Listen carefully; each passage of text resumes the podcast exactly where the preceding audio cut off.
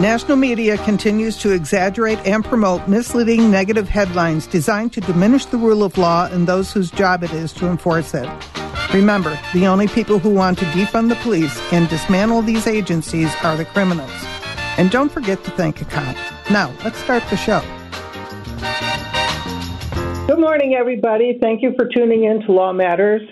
Our guest today is Mike Jette, and he's recently tossed his hat into the ring for a Pima County attorney.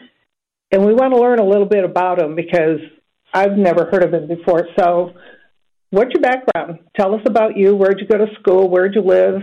What are your plans? Good. Everything. Everything. Good. Well, good morning. Good May I call you Sherry? Sure. Thank you, Sherry, for having me on the show, and thank you for the opportunity to give me a, give me an opportunity to give a little background about myself. So, um, I grew up in a Marine Corps family, and um, my parents own a ranch in Montana, and um, I went to the University of Oregon. I, I know I'm a duck. I'm gonna explain, but I'll explain in a sec. But um, went to the University of Oregon as an undergrad, and then went to law school in Portland, Oregon. Um, I wanted to be a, an environmental lawyer, so Lewis and Clark in Portland was a pretty dang good law school. Um, and then I started working for a big law firm, and it was like, uh, I don't want to work for a big law firm. Um, unfortunately for the family, uh, one of my brothers got sick um, in Tucson, so I moved to Tucson in 2001, and I've been in Tucson since 2001. So I consider myself as that kind of a quasi native of Arizona. You can be a native. I'm always from Chicago, but you can be a native. So, so it's been it's been 23 years I've been in Tucson, and when I got to Tucson, um, I went to get my master's in business with a focus on finance at the Thunderbird, um, which is I think ASU just bought them out, but Thunderbird was the global leader in international business, and then I also have a master's in international security from the University of Arizona. There so. I'm a wildcat now, and my wife is a professor at the university. Um, but most important, most people want to know what my work experience is. So I've been a career prosecutor here in Arizona. I started about almost 17 years ago in a small county on the border, Santa Cruz County. I was a victim lawyer, I mean, a victim prosecutor, and um, I graduated or I got recruited to go to the Arizona Attorney General's office um, where I focused in on all kinds of crimes, but mainly financial crimes, public corruption, and oftentimes we would do a conflict case from Miss LaWall's um, crew because it was a big. Sometimes there's a natural conflict, and so the um, Attorney General's office would take those conflict cases from the county. Then I get recruited to go to the U.S. Attorney's office, so I become a federal prosecutor, just like the Jack Smith guy who's prosecuting Trump.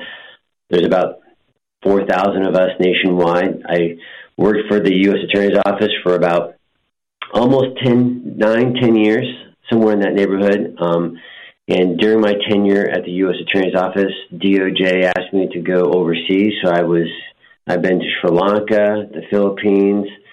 Um, Was he trying to get rid of you, or was that no, a purpose? I, I think my wife had something to do with the. my wife told me I was available, and then I spent about two and a half years in Pakistan. And my tenure in Pakistan was to set up prosecution offices, train prosecutors on the rule of law, obviously work on cases with a U.S. nexus, and work on terrorism cases, among other things. So, So, okay, so you were there teaching them on the rule of law. Whose law? Ours or theirs? it's it's the better concept of rule of law. So they've got their own they got their own legal system. That's what I'm thinking. And so you try you, what you try to do is you help them pass legislation to make it improve. Like for example, should there be a, a right against self incrimination? Should there be? Okay. So you work on these rule of law standards that the Western Western societies have implemented. That we we we we We use. we use and we, we believe in. And so we try to say, hey, here's the rule of law that we're using is is effective and it protects defendants, it gives victims voices, and sometimes you've got this this mashing up of systems and so and there's a lot of people in Pakistan who who want a better system, but you know, it's it's where you start and so they've this is a country that has been through a lot of turmoil and Yeah. it still has a lot of turmoil. It's, I think it's the top 10 of the most dangerous countries. They've got terrorism all over the place. they sent you there. yeah, so I'm back now. And then when I came back, I just recently resigned a few weeks ago to run for Pima County. you attorney. resigned from the U.S. Attorney's Office to run for Pima County Attorney. Okay. So But now you're, you're caught up. Now you're caught up. but you're not totally unemployed. No, you're right about that. So um, I was recruited to go down to the border to help prosecute the A rancher, specific case. a specific case, the rancher who, um, quote unquote, allegedly shot a migrant on his property. And so I'm helping prosecute the case. I'm a lead prosecutor on the case. And so um, I like to think because I'm a super qualified individual, but I think it's you know, it's a combination of it's a it's a high profile case. I'm used to high profile cases, and it's a complicated case. I'm easily used to high complicated cases. So it's a it's a combination of factors of why they, they need some help down there. So Well, I was listening to the radio the other day, and I, I heard somebody describe you as vague and ugly. So, do you have a response to that? yeah, I, I think it's unfortunate that someone we'll just you know my my challenger is calling me vague and ugly because I think the quote centered around crime in Tucson and for some reason there's this narrative, a false narrative that crime is down. And, you know, everyone who's on, on this phone can pull up TPD, Tucson Police Department website, and look at the stats themselves. And so, and so it's, it baffles me that the narrative is still existing that crime is down is to gaslight everyone here saying that we live. I mean, just your anecdotal stories and then your stories from TPD. So to say that crime is down in Tucson is a, it's a, definitely a false narrative, and I'm not I'm not trying to fearmonger here. I'm just saying to you that we need a change. We need someone in office to say, if you commit a crime, I've got evidence beyond a reasonable doubt. I'm going to prosecute you and hold you accountable. And so my law enforcement officers need someone that with that with that kind of it's unfortunate, but you have to call it moxie to hold someone accountable. You need someone with a little bit more little more stiffness to the spine. So Okay. I went on your website, which is MikeJette.com, and Jette is J E T T E, and it's all one word, MikeJette.com. And I noticed the colors were the colors of the Thunderbird School of Global Management. Is that intentional or was that by accident? No, it's it's intentional, and I'll tell you why. Because I think far too long we we forget about the impact of crime on small businesses. And so I got an MBA in finance. I understand the importance of business in our community, and so and I you know I was a financial crime prosecutor. So when you have businesses shuttering, businesses closing down because you got retail theft or damage, you talk to the El Charro owner, you talk to owners of in the St. Phil's Plaza, you talk to owners even Even big- Walgreens. even your big box retailers, Walgreens and things like that. So you talk to them, or just just by basic evidence, they're moving out because of crime and lack of enforcement and lack of prosecution. So it'd be one thing if there's crime, but then you're but then you're holding people accountable. It's quite another when there's crime and there's nothing being done. And so why why put the more resources in? And most of these small businesses, Sherry, operate on razor thin profit margins. That's true. And so if you get burglarized or you know you get theft or re- whatever the situation is with this business, you've got now you you lost the inventory. You've got to increase buy buy new inventory, put security measures in place, maybe hire a guard, put cameras or fences, and then your insurance rates go up. And so this is going to shutter businesses and restaurants and so forth and places that my wife and I like to go visit. These are the consequences that come from lack of enforcement and lack of prosecution. It's just the reality. I, this is not rocket science. And so, to answer your question, yes, I'm I'm very fine tuned into small businesses and even the big box retailers. We want, we need our businesses here because they employ me, they employ you, they employ everyone in our community. So, Okay, tell us the difference between an attorney and a litigator. well, both they're they're, they're both attorneys. I mean, They're both obviously, they're attorneys, both attorneys. but An attorney, when we think of if, if you if you draw a delineation between the two, if you draw a delineation between between the two, um, an attorney is someone typically we see is is a, has a client and gives advice on a client, reviews documents, and do this. Litigator typically is an attorney who re, is is charged with resolving problems in court, and so they they could be a criminal lawyer in court, they could be a civil litigator in court, and so litigators spend their time they can present a case. all any any attorney could present a case, but But litigators some of them are better than others. Some of them are better than others. And I want to draw that attention because I I can't count how many trials I have done, and I want to say that Laura Conover, I I don't think it goes beyond the number five.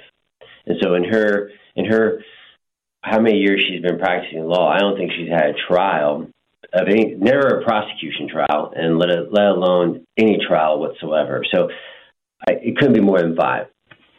So that's the difference. So I would call her maybe an attorney versus a litigator. Okay. All right. Fair enough. Okay. Clearly, our representatives in D.C. are too busy fighting with each other and conniving political strategies to get any work done, not addressing topics that are passionate to the public, like abortion, assault rifle ownership, being born in America is an automatic citizenship, immigration laws. Should these topics be put on a ballot for America to vote on majority rules? That kind of, gee, that concept used to be good.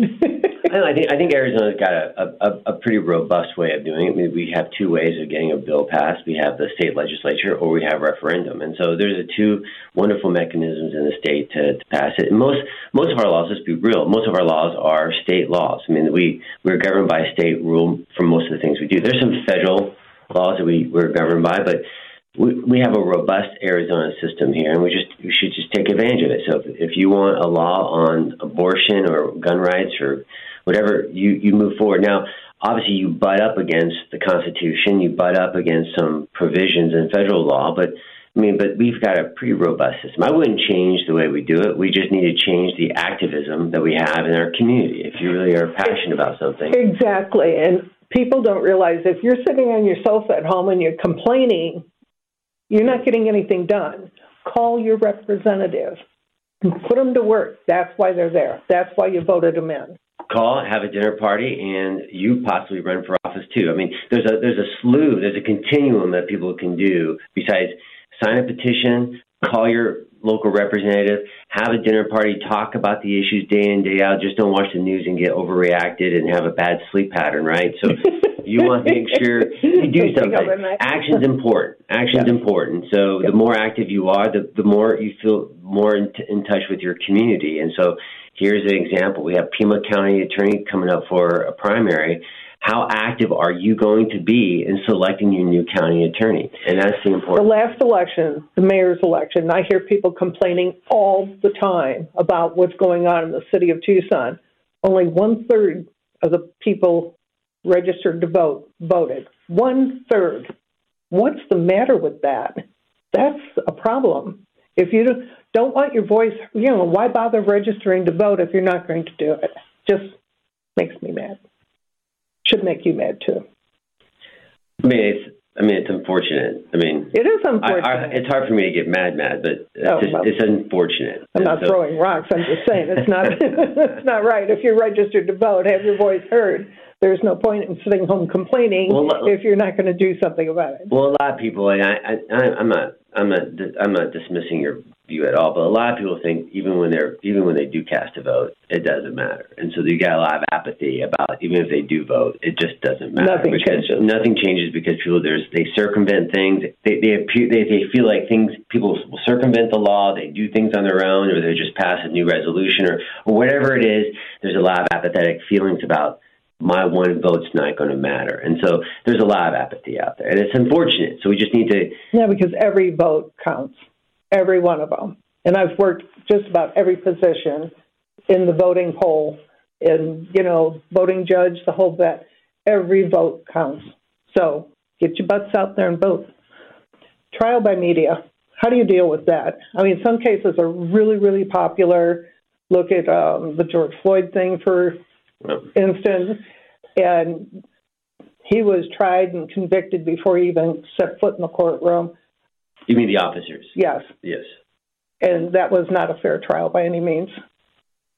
How do you deal with you do high profile cases? How do you deal with trial by media? Well, it's a simple rule for me is no comment. You'll never you should never hear a prosecutor or a candidate for any office comment on ongoing litigation period. Now, defense attorneys are they're not prosecutors. So prosecutors live by a standard we do not comment.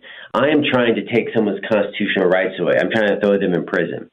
I am not going to say something in public about who they are or if they're an investigation because the moment I say something I'm investigating someone, I tarnish their reputation, I jeopardize their safety. So prosecutors have learned and it's mandated you do not comment on ongoing litigation. So if there is a trial by media going on, that's just the a robust media reporting on things. We would hope that the, the listeners and the media play by the same rules that facts, facts, facts. I mean, so we hope that is the rule. As a prosecutor, I have no comment on media covering because I want media to cover because this should be a transparent. If a crime happens, I want media how do you deal with the jury, though? The jury, again, I mean, you can't get away from it in some cases. How do you deal with the jury who's heard all this stuff in the news? Well, we do our best to voir dire. Voir dire is we ask questions to, to impanel a jury, and so you, you, you do your best to siphon out and find out if someone is is biased, if someone is leaning one way or the other, and so you try to have an unbiased jury. And so there's a there's a mechanism in place for us to try to safeguard nothing's perfect. As we've seen, nothing is 100% perfect, but we have a pretty dang good system here. But because it's human driven, there's always going to be problems. There's always going to be problems, but we have a pretty good system. I've been used to this thing of how, how to pick a jury, voir dire a jury, strike people for cause. And if you can be, if you, you may have heard an argument or a media report on something, but you can still be objective. And so I, I don't mind having to, I'd rather have a robust media than you know, I do I do I like when you cast certain facts in the media in a in a in a color in a way? The answer is no, I don't. However, I'd rather err on that than having no media coverage because people need to know what's going on in their community. So I'm I'm okay with that. But prosecutors need to learn, as we learn. Laura Conover, when she was running for office, she made comments about Louis Taylor, and you're going to see the, the, the, impacts of making comments about Louis Taylor. She has now interfered with his rights seek justice because she thought he should be exonerated. He should get an award. She takes office. She's going to exonerate and then takes it back. And now this individual is being litigated in federal court. So you've got this enormous problem that Louis Taylor has now has inherited from Laura Conover because she has interjected herself with comments in the media about what should or what should or should not happen with Louis Taylor. That's not what. That's not. Okay, tell the listeners what who, Louis Taylor. Who is this? Louis Taylor was convicted approximately. This is going to be a while ago. Like so, in 2013, that was about 42 years. So it's, it's been about 50 some odd years ago. He was convicted for the hotel fire in downtown Tucson. Okay, just want people to know what what's going on. Oh, okay, okay. So that, that's all you wanted from me. no, well, we don't. If it's something that's currently happening there, we don't want to talk about it, do we? I don't want to mess up. No, you're right. I, I'm, no, no, it's not, it's not my case. I'm not commenting on it. I'm just. I'm. The, the lesson here is if if a case is pending in your office or you're running for an office and a case is pending, you do not comment. It's as simple as that. It's a simple rule. Yeah. Do not comment. So. Okay, let's talk about this thing that's going on, and it seems to be a national thing called swatting, where some knucklehead will get on the phone and call in the police department and make a false mm-hmm. report, and then SWAT shows up at somebody's house thinking something's bad happening. Um, there's a guy in, in, I think he was in Washington, uh, the state of Washington, 21 year old, made at least 20 swatting calls between here and Canada. What should happen with a person like that? What What's the scenario? How do you address a situation like that? Well, first of all, swatting is not some practical joke. I mean, imagine at six o'clock in the morning, twenty armed SWAT members of the local police office coming in, breaching your door with guns up and stuff. So it's it's not a gentle joke on someone's house because you can cause some serious injury and or death in a SWAT. You're, you're putting the risk the life of the officers and the residents of the home. So that's number one. It's a very dangerous thing to be doing swatting. For this individual, he should be charged with at least with fraud because he is calling he's making a, a fraudulent false statement. So he should, definitely should be in Arizona. Those are all class two felonies. So if this individual did one call here that's a class two felony. He's to, I'm going to ask for him to go to prison for it. Yes, because you've jeopardized the, the health and safety of everyone, including the officers and the residents. This ain't no practical joke. I've I've had a practical joke case. I did the Super Bowl, and when Arizona was in the Super Bowl, and during the, if everyone remembers, Comcast viewers were unfortunately were exposed to pornography during the Super Bowl. I charged the individual who had pornography on the Super Bowl case, Comcast viewers, and that was a practical joke. And I gave him, I was compassionate about it. He lost his job. There was collateral consequences. So I understand what a practical joke is. That's not swatting is not a practical joke. And so some guy put porn on the Super Bowl. I, yeah, when Arizona was playing Pittsburgh, this is a long time ago. This is a long time ago. But then when Fitzgerald scored a touchdown and everyone thought Arizona was going to win this game with a minute thirty to go in the game, during the replay, Comcast view someone hijacked the, the signal and someone so instead of the replay, you watched pornography for about thirty seconds. I I think I would have been very. I was working the Super Bowl, so I I wasn't watching it on TV. I was, but the reason I bring that up is there's a difference between a, a joke, joke, versus swatting is not a joke. Swatting right. is very serious business, and he, in my mind, without knowing all the facts of the case, but unless he's got some mental incapacity or some issue that makes him do that, and I don't know so sure doesn't sound like he is. I'm just saying, I don't ever know the facts of a case until I have the whole file in front of right. me. But on the surface of that, because it's not in my jurisdiction, so I can comment on this. Should he get the bill for all those swatting calls? I mean, it costs the county money every time you send people out. You're waking them up, getting them out of bed, getting them dressed, sending them to a scene because you think it's funny. Should he get the bill for the cost of every one of these? Absolutely. Good. Absolutely so for the rest of his life. So I have a question. There doesn't seem to be a classification for domestic terrorists. There's terrorists like overseas.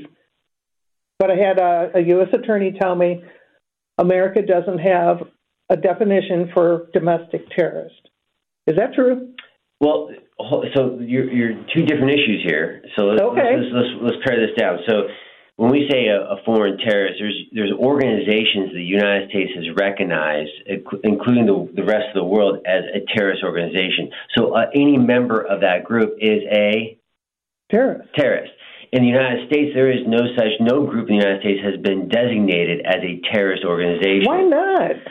Well, we have a right of assembly, and so to, for us, for us. But if you're assembling to do naughty things, know, let's let's let's let's compare it because in Pakistan, let's let's compare it, right? So you've got an Al Qaeda outfit, which Al Qaeda, their goal here is to overthrow, say the U.S. or Pakistan, whatever, and that is a through unlawful means. That is and threats threats to the public and stuff. There's a definition for terrorism.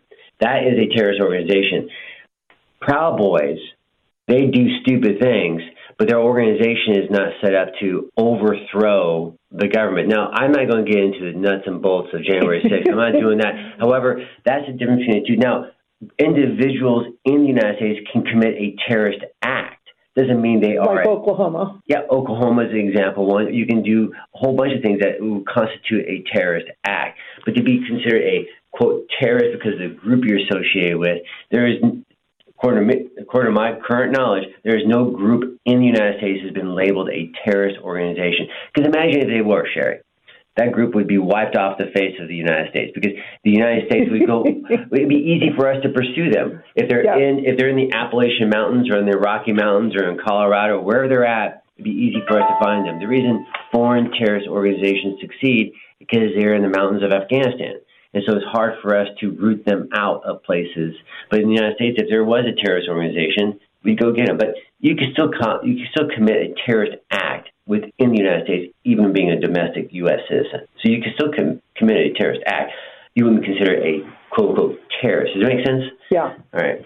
Okay. It's, it's, it's hard to I get it. Okay. But it's it's just some of these things that I see people doing. Just like you're a terrorist. Why are you doing that? Yeah, if someone commits a terrorist act, I mean, it's not too far. I mean, I, a one time, I mean, if you commit a terrorist act, I mean, I think you get the label. Yeah. I think if, if you get if you commit a terrorist act, I think you get the label. So.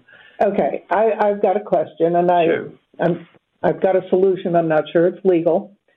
So, this last couple of weeks, there was somebody in somebody east of here was put to death, death penalty, put to death, but they couldn't find the chemicals that they usually use, so they decided to use nitrogen. Mm-hmm. Apparently, it didn't go well. Um, my question is, why didn't they call their local DEA office? Because there's fentanyl all over the place, get a bunch of pills, put it in a bowl, hand the guy a glass of water, and say, have at it. It would have been cost effective and got the job done.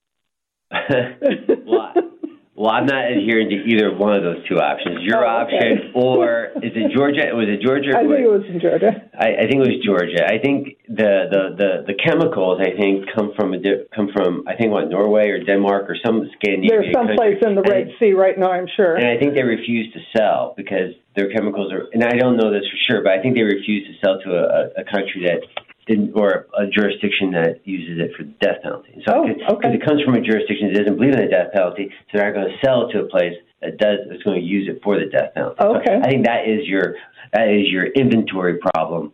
So then they resort to something different. They resort to something different, and so um, I don't believe in using the death penalty. And so the, the answer to your question: put them in a box, let them sit there, have an hour outside for rec time, and that's what I want him to do. So, and the reason is because it's arbitrary how it's meted out, and True it's that. super, super expensive. And now you've got massive litigation in Georgia on this issue. Just imagine the litigation. Ex- well, I, I, can't. I don't know, but just oh, imagine okay. the litigation expenses you're going to have for the, the violation of the Eighth Amendment for cruel and unusual, because you tried to put someone to death and he did not die, and so you've got all these issues wrapped up in something well, he that eventually died. Well, you, you still have consequences because do you have pain? Was there pain? Do you inflict additional? Do you know pain? what the guy did? I don't even know what he did. Me neither. But my, okay. my my issue is though, put him in a box, keep him away from everyone else. If he's a danger, put him in a box and keep him away. I mean, that's what. So we don't want to use fentanyl. No, fentanyl.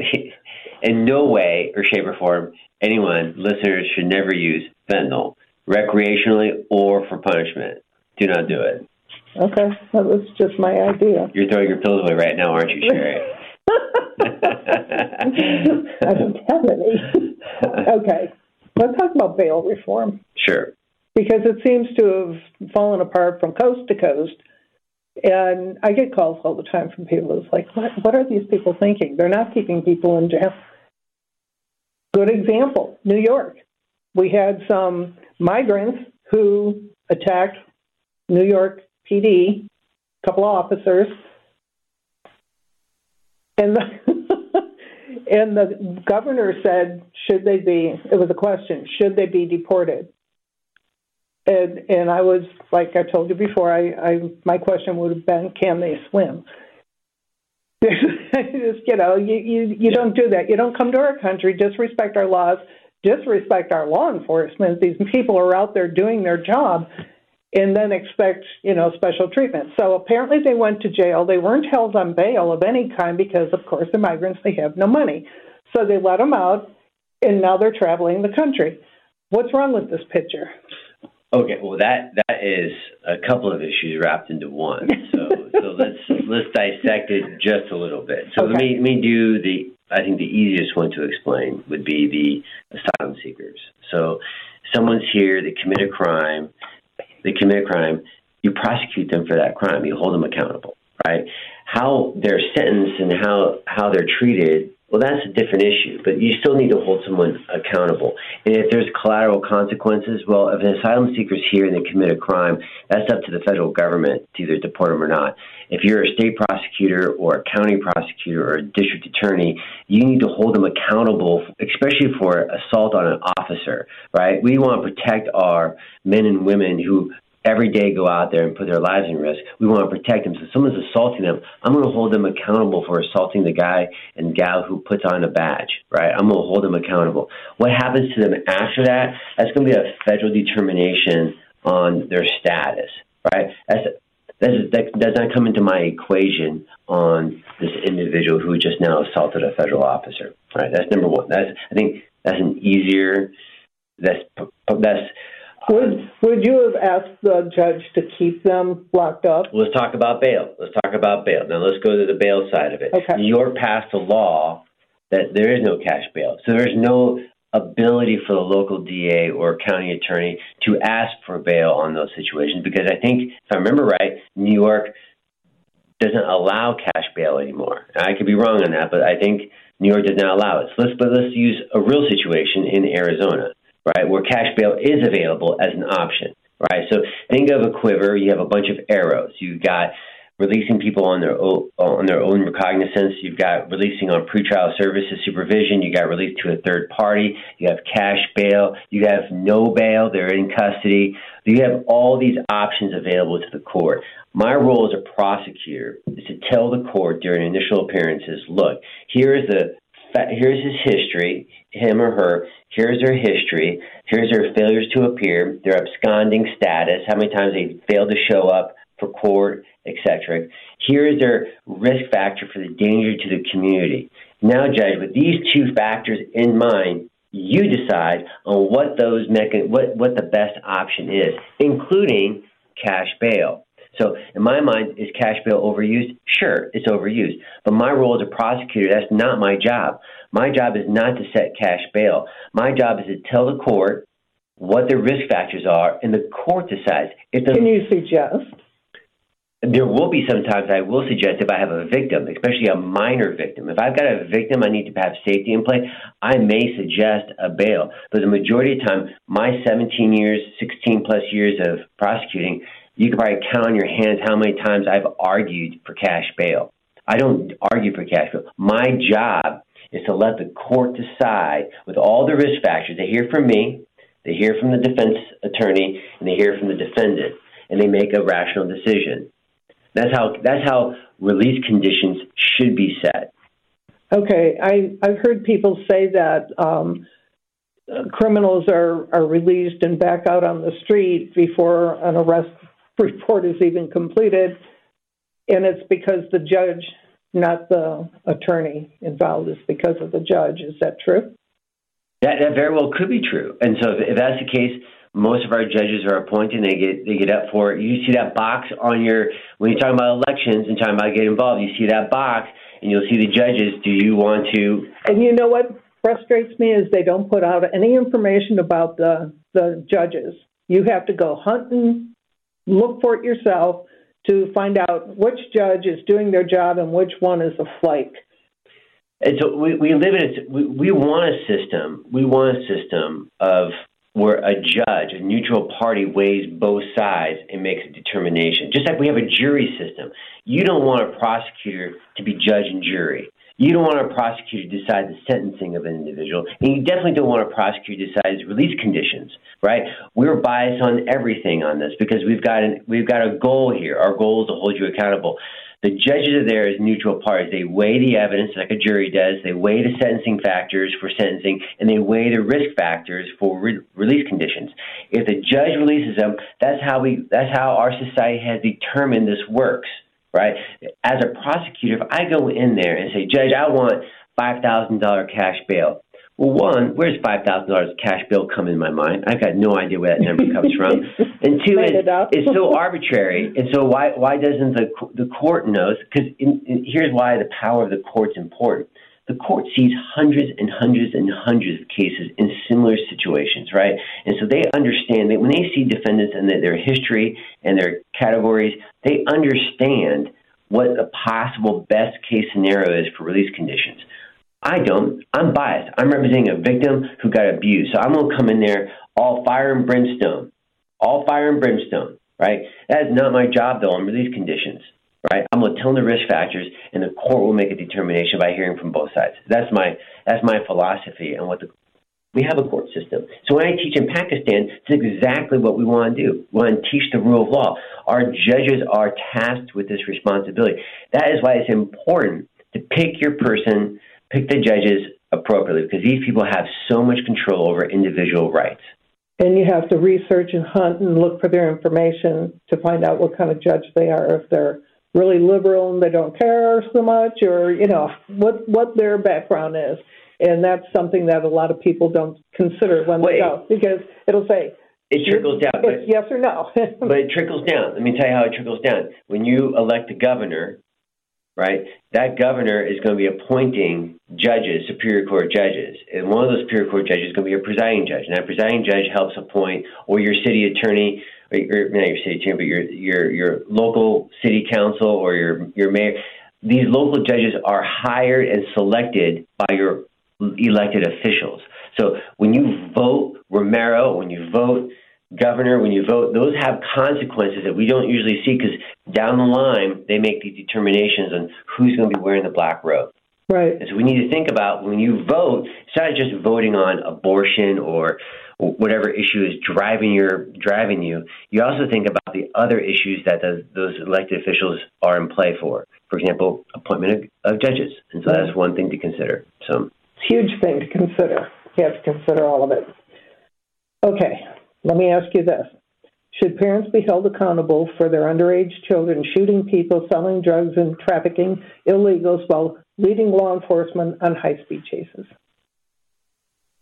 I, I would I would shiver that if if I did something stupid as a kid, my parents would be held responsible because I think kids still have agency, right? They may not have been taught well, but they still have agency, and so how we treat them, I don't think parents should be unless unless I got a parent giving them the drugs or something, some or giving whack, them the gun, wackadoo wackadoo scenario here, which I, I don't. That's not your question. Your question is in general. The answer in is general. in general. The answer is no. But everything's case specific. But the answer is no. No. I I would shiver at you know parents me me. The, the, just imagine the collateral problems you have of going open up a case and then you're ruining lives. I mean, already the kid has ruined the life ruining lives, and now you're going to ruin more, and more. And there's no action by the parent in this. I mean, they may have been a horrible parent, who knows? But even great parents have crappy kids. I sure. allowed to say that word? Yeah. my my parents for the longest time thought I was a. Uh, thought I was a because I went, you know, I'm a, I'm a liberal, and so I went to Oregon, and so they thought I was a crappy kid because I had a different view of the world. I had a different view of the world. So I'm not that liberal. I'm not that liberal. I I think people should be held accountable. Don't care. And the parents. Well, when does it stop, though? When does when does, when does that when does that domino stop? Is it the parents, or is it siblings too, or is it grandparents well, too? Well, if you've got if you've got parents who hand you know your mentally challenged child a gun, and he goes and shoots up a school, in this case that's on uh, TV right now. Yeah, I think you're you're part of the problem because you hand you gave the kid the gun. Yeah, wait, I, I want to make sure I understand. We understand this right. Every there's obviously going to be anecdotal stories that are going to right. going to push the boundary. And number two, I'm talking about criminal.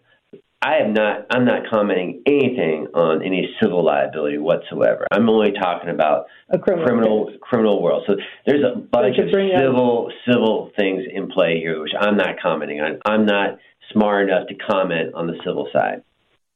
Okay. So you tossed your hat in the ring to be a Pima County attorney.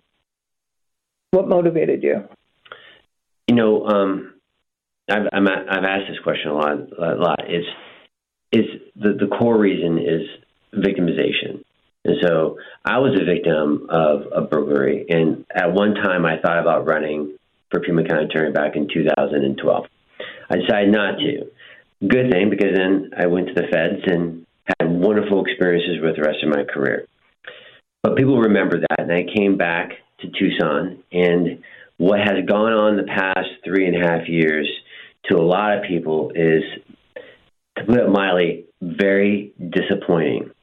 So, with lack of prosecution, enormous turnover in the office, an office basically in crisis, you've got a lot of victims who don't feel heard. You have cases just simply aren't being prosecuted and you've got a false narrative that's continually being painted by the county attorney, and you have things just not just not what you expect a county attorney to be doing here. I'm all for compassionate treatment of defendants, but more important than compassionate treatment, I have to hold them accountable first. And I have to make sure my victims have a voice. And so when people remember that I, I thought about running in 2012, I came back from Pakistan I was going to leave the U.S. Attorney's Office anyway because it just wasn't the same for me. I was thinking about possibly staying overseas. So when someone said to me, you know what, this is a crisis here, this has been a, a horrible mess, can you come and would you consider it? And I talked with my wife and we had a long discussion about it, and the answer was yes. I'm a I'm going to try my best with my experience, my trial experience, my prosecution experience, my education, and just the people I know. I'm going to try my best to to be the the next county attorney to to right the ship and, and put it on a, a path that's I know I get calls all the time from members of law enforcement, and they say that, you know, they'll put a case together and they'll present it, and it's a solid case that should be prosecuted, and it's turned away. Why would why would a prosecutor turn away a case? Well, it's, well, this is this is going to be where it's almost impossible to cross-examine anyone, and the reason is because a prosecutor can always hide behind the fact I don't think there's enough evidence to convict at trial, right? So, so when a prosecutor looks at with a subjective lens, looks at this case and says, "In my experience, I don't think this is enough evidence. I'm going to decline the case." There's nothing you can do about that. Nothing you can do about that. So even though the officers Do you think together, it's strategic? I, I think it's just convenient you have that excuse, and so it's so to me, I, I'm I am not saying every single case. I've turned down my fair share of cases from law enforcement. I've turned down my But do you share. give them a reason why? Oh, absolutely. Because I want them to learn from it, and I want to learn the next time this scenario comes up. Here's what I expect to see in the, the, the, the case file. This is what I expect to see from the investigation. Absolutely. There's massive feedback. Every single case gets massive feedback. But a prosecutor can easily hide behind the fact, I don't believe there's enough evidence. And so, what, who are you? You don't get to see the investigation, so only the prosecutor and the cop knows what the answer, what, what the true answer is, because prosecutors are never going to disclose that there's an ongoing investigation on a case. So you'll never, the public will never be able to second guess. So when you have a prosecutor stand up and say, "The reason I turned that down, not enough evidence," Yeah. and you're left, You and you're, and you're left with that. But That's pretty vague. that's pretty vague. It's pretty vague, and it's a convenient out. It's convenient out for folks. So Okay. So if you've got all these people, and, and I'm talking about law enforcement now, there seems to be a, a frustration sure. because they're trying to do their job and they're doing their job, but it's not being not being held accountable in a court of law. The job's half done. The job's So half done. you know they they like why am I bothering to do this Yeah. when it's not going to you know be completed in the court of law. So what do you say to the law enforcement personnel that we have a lot listening? What do you say to them about what your intention is with the office? Well, keep doing your job because there's going to be a new new person in charge here. Help is on the way. Help it? is on the way. And what, what, I, what I like to what I like is um, keep diligent in protecting our community. I mean, that's what we want. Be just be diligent in doing the same thing you do. It's unfortunate that the morale is at an all time low. I understand that, but be diligent in protecting people. There'll be a new person hopefully coming in in next year. That's me, and so I, I there definitely will be now. Not every single case you bring to me is going to get prosecuted. However, I'm going to sit down with you and tell you why. And I have 16 years plus years of prosecuting. So you know that I prosecute cases. I prosecute a lot of cases, unlike Conover, who's never prosecuted a single case. So you've got two different lenses looking at your case. Do you want a defense attorney looking at your case, or do you want a forward leaning prosecutor looking at your case? Do you ever tell them get this and bring it back, and I'll I'll prosecute it. Get this this piece of the puzzle, bring it back to me. all the time. And Okay. only the rare times when you can't get the missing piece, the case can't get prosecuted, but all the time. The prosecutors we had before, if there was a call that, you know, a murder or something was going on, he would go out to the scene of the crime. Do you do that? It, that doesn't happen very often except for homicides. Exactly. Homicides. So almost everything. I can't imagine, it would be, it would be a shock to me that the Pima County Attorney's Office does not send out a homicide Oh, I don't know if they do or not. I, I would think that tradition still stays the same because those are the most serious of our serious crimes, taking the life of somebody. And so you want a prosecutor there on scene just to make sure things are processed or answering questions from detectives. So you want a prosecutor on scene. So I think Does that tradition- happen with like a hit and run? Because we've had quite a few of those lately. People, you know, get hit by a car and I can I can only speak for homicides. no, I can only speak for LaWall, and so I, I a, lot of times LaWall's prosecutors vehicular the vehicular unit would send out a prosecutor. So I know a lot of times the LaWall did that a lot. I can't speak intelligently about what this office does or doesn't do. I've been gone in Pakistan for so long, but I hear Did you bring us souvenirs or anything? to you for you. Yeah. no, but, you're not bringing you a shooter. Sorry, Sherry. Okay, fine. we just met each other. okay.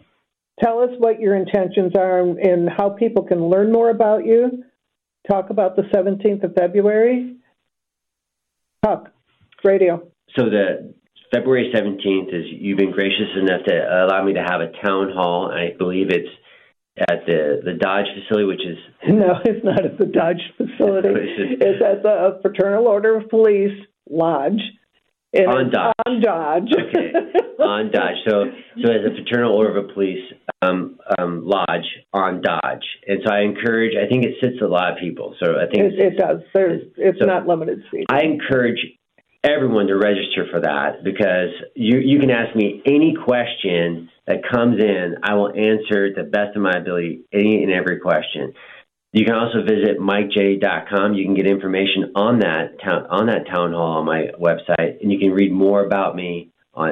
I don't think it's been posted yet on my website, but you'll be able to see a link to the town hall on my website, and you can learn more about me on that. You can contribute and the, contribute and donate you can also sign petitions. So don't if you if you really are caring about this this office and what happens in our community, go online. If you're an independent or a Democrat, sign my petition. If you're Republican, don't, but you can give me money. I'm not going to say no money, but for my petition, if you're an independent, non-party or Democrat, go on, sign, and give what you can. Because if you're really concerned about making a change, that's where it starts. Get active. We just talked about the beginning of Get the hour. Active. Get active. Get active.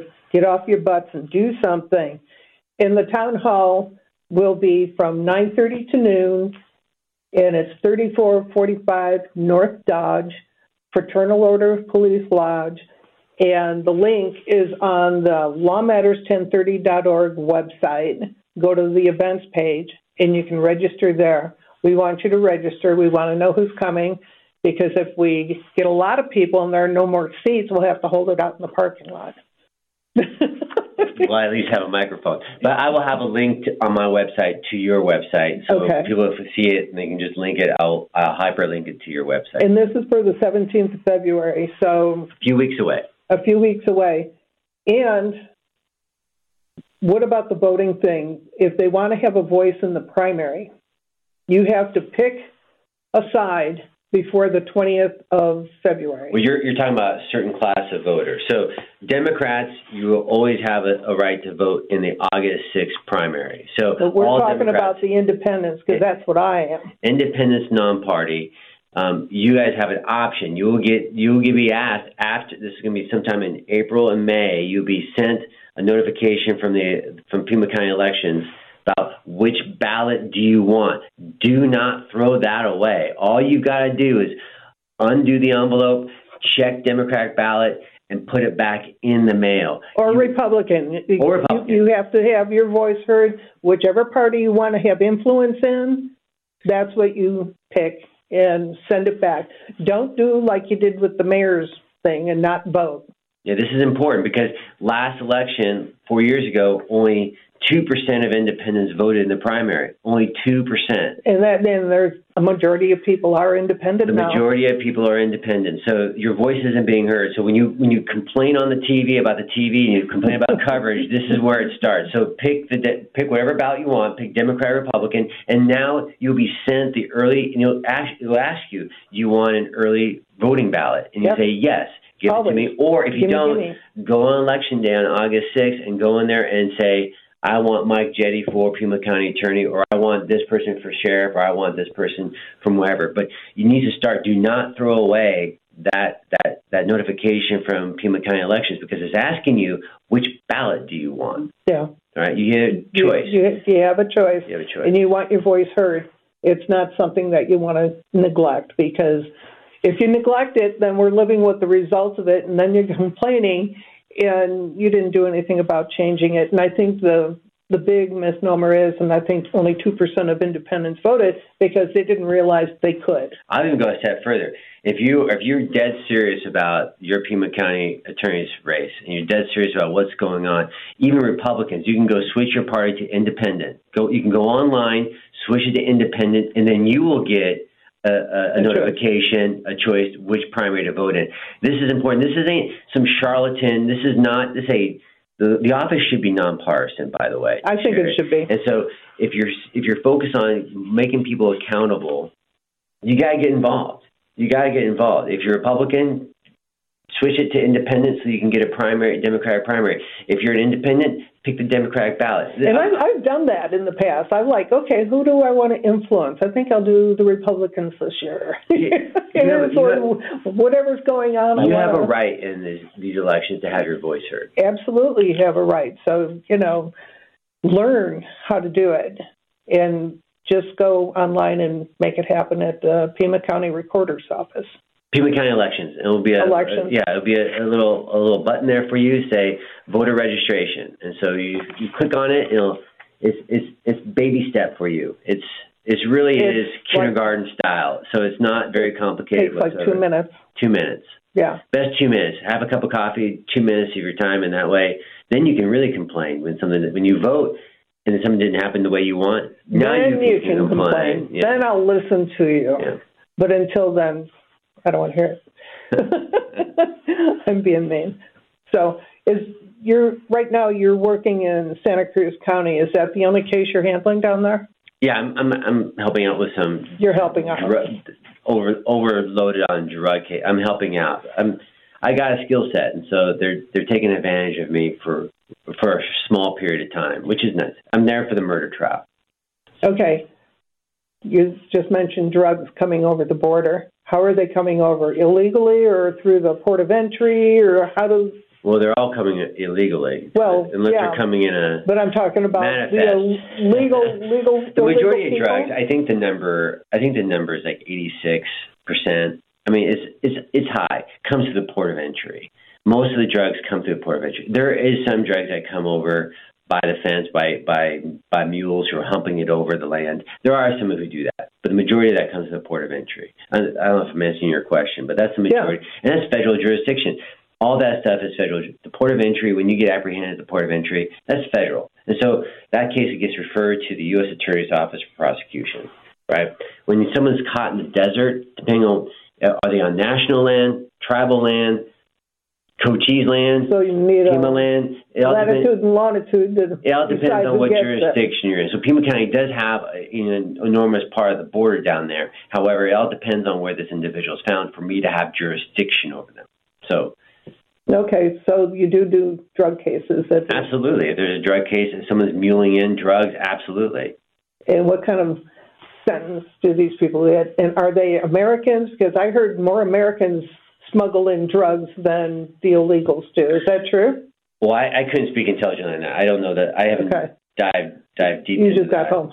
I, I, I, all I can tell you is those drug carriers are not cartel members. Those drug carriers are paying a fee. Most of that stuff is paying a fee to come in. So they usually Okay. pay cash. Illegals will try, migrants will try to pay cash to come in. If they don't have cash, the requisite quid pro quo is you, you sling dope. You come through with dope or whatever drugs is, and that is your cost of crossing into the United States. And so most of my defendants in those situations are not. These are people who are unfortunately they don't have the money to do it, and they want to come and be your roofer, be your landscaper, work a hard job. And the only way they can come over here is they got to carry some illegal product.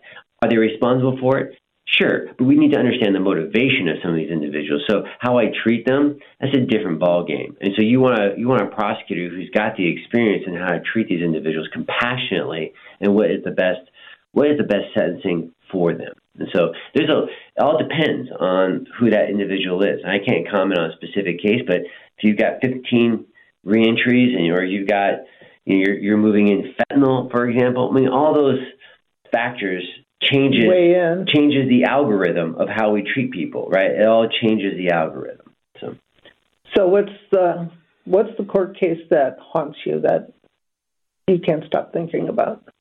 Something in your experience.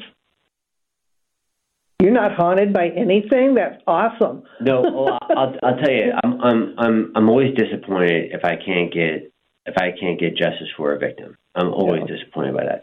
Um, my job is to hold them accountable and present the best case to a jury, and wherever the jury decides, that's how it decides. So when I leave everything on the field, right, and the jury still doesn't come my way, I've done my job as a prosecutor. So I don't take that personally. Whatever jury verdict is, I don't take it personally. However, I do feel pain for a victim because that victim, I, I've been a victim. There's been worse victims than me for sure. So, so for me, it's, it's, it's victim voice. I think we talked until we can't talk anymore. John is telling us to shut up. So until next week, shop local and stay safe. Thank you, Sherry. Thank you.